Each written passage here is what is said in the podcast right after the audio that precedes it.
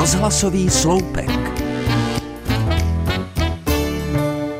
Dávno, dávno již tomu, co jsem se dívala do té mírné tváře, do oka, v němž se jevilo tolik dobroty a lásky. Slova z nejslavnější knížky Boženy Němcové, z nadčasové podoby babičky, představitelky určitého morálního řádu, starosvětské zbožnosti a laskavosti, odkazu na harmonii v soužití starší a mladší generace. Doba je jiná. Hodně se změnilo, ale babičky nám zůstávají.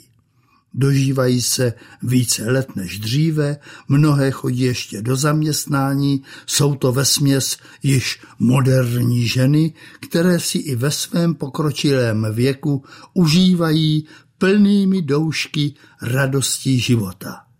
Chodí do divadel, na koncerty, jezdí na zájezdy, některé cvičí a pokud slouží nohy, zajdou i na taneček s dětky do klubu důchodců. Babičkám sice odpadají rodičovské starosti, ale mladá rodina, která má k dispozici babičku, to je trno.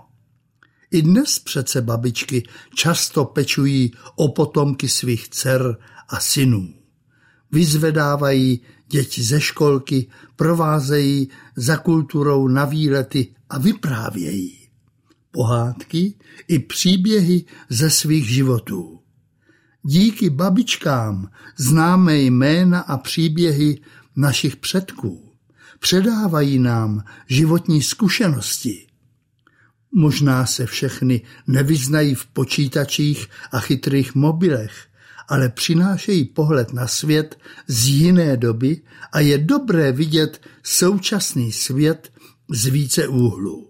Říká se, že babičkovská láska bývá někdy silnější než mateřská. Vždyť většina babiček by se pro svá vnoučata rozdala.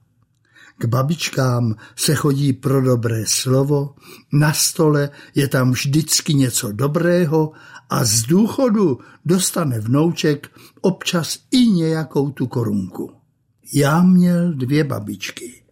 Obě mám hluboko zasuté v paměti. Vždycky jsem je choval ve vážnosti, úctě a lásce. Jsem přesvědčen, že si to zaslouží každá babička.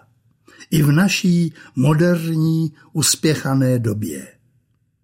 Lásku a světlo, které nám babičky věnovaly, aniž jsme si toho let kdy vědomi, si přece nosíme v sobě celý život.